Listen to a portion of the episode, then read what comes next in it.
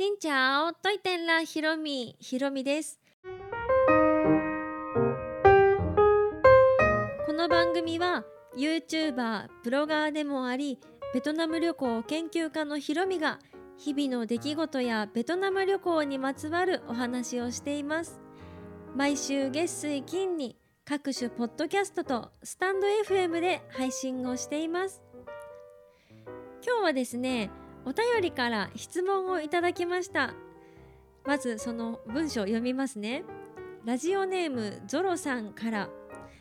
YouTube 含めて楽しく聞いて見ています。ベトナムで食事をする時の注文について教えてください。多分一人での旅行となるので注文時注文数なのか注文総額とか暗黙のルールみたいなものはありますか？できればいろんなお店で少しずつ頼みたいですが最低限の注文の仕方ひろみさんの個人的意見でいいので教えてください。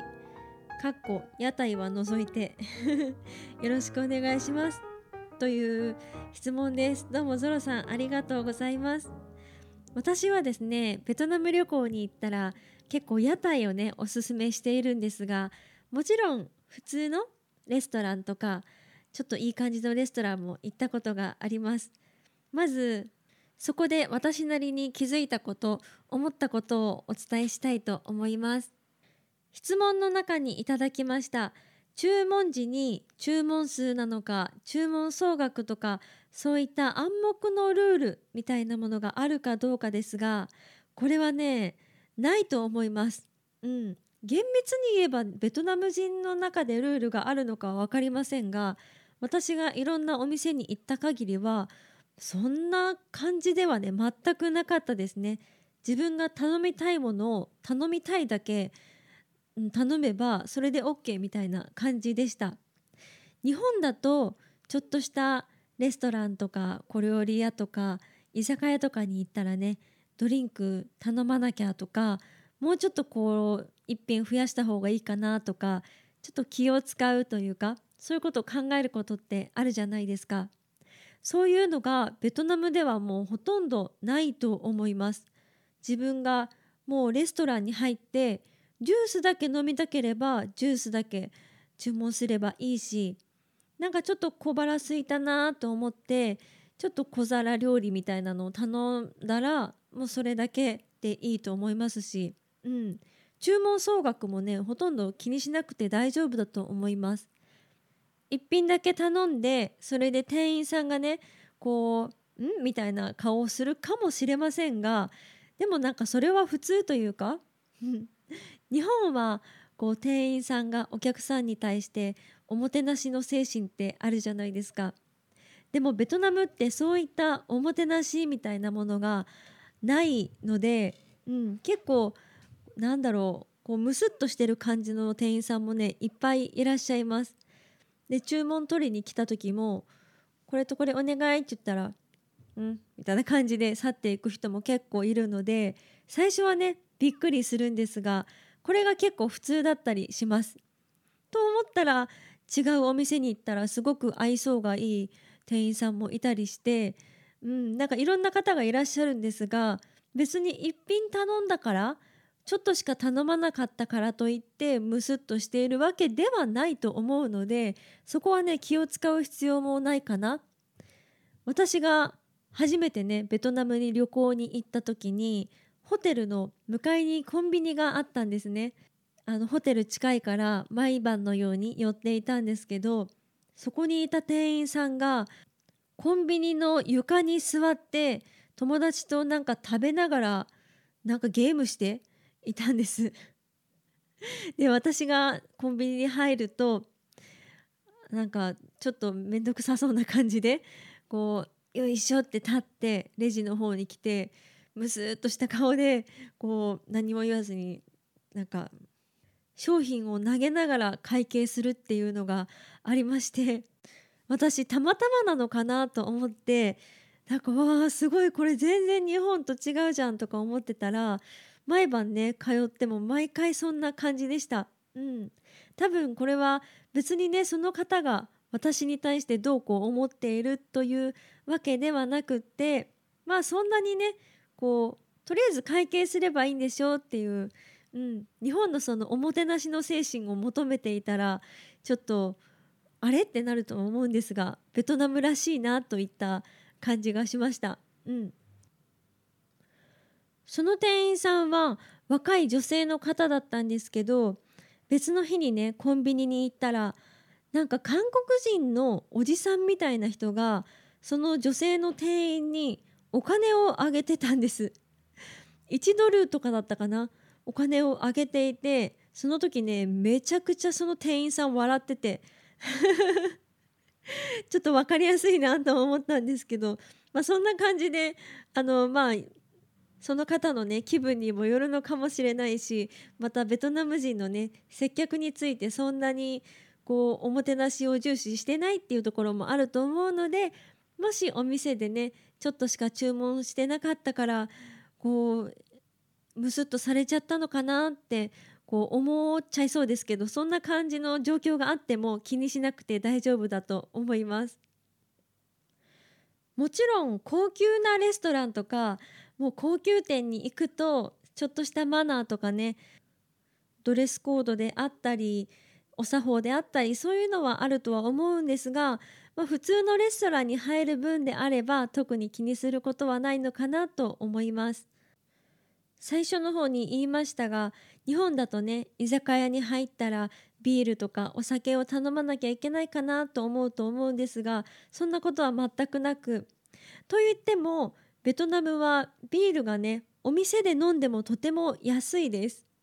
コンビニでビールを買うと日本だと300円とかしてお店で飲むと600円700円とかするじゃないですか。でもベトナムはコンビニで50円とか60円とかでビールも買えてお店で飲んでもそんなに変わらなくって100円とか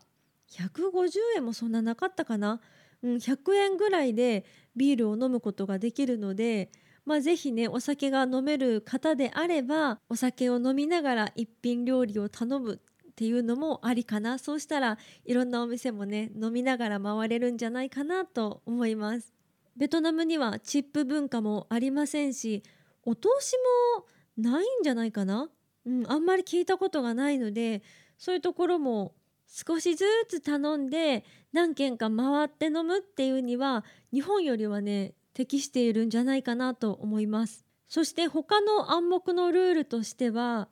レストランはどうだろうな私がね結構屋台に食べに行く時は机の上にちまきとか置いてあってこうセルフサービスなのかなって思って食べるとその分料金が取られたりそういうのはありますね。なのでもともとデフォルトで机の上にちまきみたいなものとか何か食べ物が乗っていた時に食べるとまあ言うても30円とか40円とか50円とかそういった世界だと思うんですがそれはお金がかかるかもって思っていた方がいいと思います。レストランどうなんだろうな？あるのかな？うん。あとはこれはレストランも共通だと思うんですがお箸とかスプーンとかフォークとかレンゲとかが机の上に置いてある時に料理来てねそれを取って食べるじゃないですか。でそれを食べる前にティッシュとかでね拭いた方がいいと思います。結構こう汚れとかまあこう菌とかそういったものが雑菌とかがついてる可能性があるので紙ナプキンとかでね拭いてから食べた方がお箸とかもちゃんと拭いてから食べた方がいいと思います。これは向こうで拭いててもそんなに失礼だと思われないので普通に堂々とやって大丈夫です。それとおしぼりもね机に置いてあったり店員さんが持ってきたりしてくれるんですがそれはお金がかかります。おしぼりはお店によってまた違うんですが3000ドンから5000ドン15円とか25円とか30円とかそれぐらい1枚につきかかったりしますそんな感じで暗黙のルールはこれぐらいかな？特にこう難しく考える必要はなくって本当に食べたい分だけを食べたい量だけ頼むっていうのがね一番大事ですね。あといろんなお店で少しずつ頼みたいということなんですがレストランに行かれる場合はいろんなお店にこう回れる必要がありますよね。ただこう屋台で食べる場合だと屋台って基本持ち込みしても大丈夫なので他のお店で買った料理を持ち込んでそのお店で食べるっていうことができたりまた屋台で食べている時にこう売り子さんがね歩いてきてこのハムいらないかとかちまきいらないかとかドーナツいらないかイカいらないかって売ってくるんです。そういうのをその場で買ってそのお店で食べるっていうこともできたりするのでそういうのをねいっぺんに食べたいっていう人は、まあ、そういった屋台で食べることもできます。今回質問いただいたゾロさんはね多分一人での旅行となるということで一人だとフットワーク軽くねいろんなところに回れるんじゃないかなと思うのでベトナムはとってもお料理が美味しいですしまた料理の種類がたくさんあるので麺料理も細かくすると150ぐらいそれぐらいのこう種類があったりするのでいろんなものをね少しずつ頼むっていうのはベストな食べ方じゃないですかね。うん、そんな感じで今日はお便りでいただきましたベトナムにお一人で旅行行かれた際に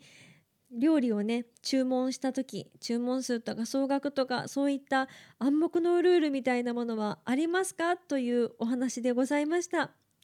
実際に行かないとわからなかったりこの暗黙のルールなんてねそんなガイドブックで書いていたりとか、まあ、たまに書いていますが実際に体験して失敗しないとわからないこともたくさんあるのでそういったこと今回のお話が少しでも参考になれば嬉しいです。